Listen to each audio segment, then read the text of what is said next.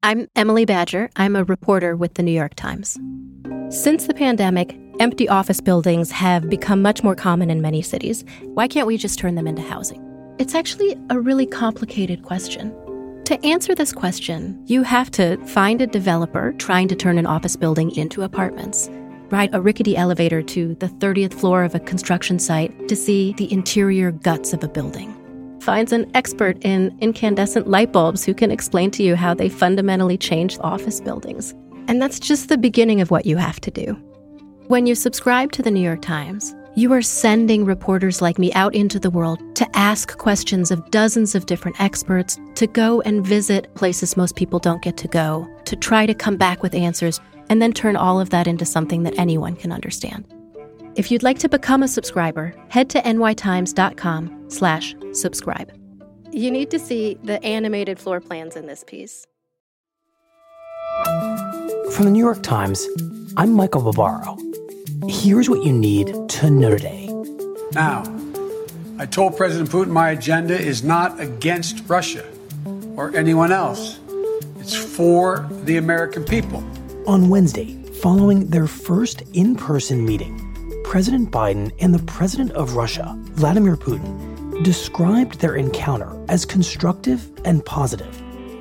But during back to back news conferences with reporters in Geneva, it became clear that the leaders remain deeply at odds over issues like human rights and online meddling in elections, which Biden told Putin must stop.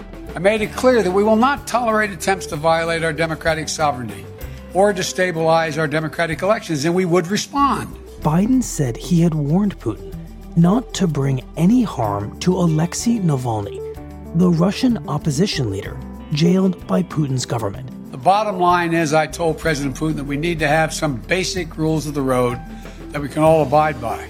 Asked about Navalny during his own news conference, Putin countered that the U.S. was silencing its own dissidents by arresting those who stormed the Capitol on January 6th and said that Russia wanted to avoid the kind of political violence that had occurred in the United States during protests over policing last summer. What we saw was disorder, destruction, violations of the law, etc. We feel sympathy for the United States of America, but we don't want that to happen on our territory. And we're doing our utmost in order to not allow it to happen. That's it for today. I'm Michael Barbaro. See you tomorrow.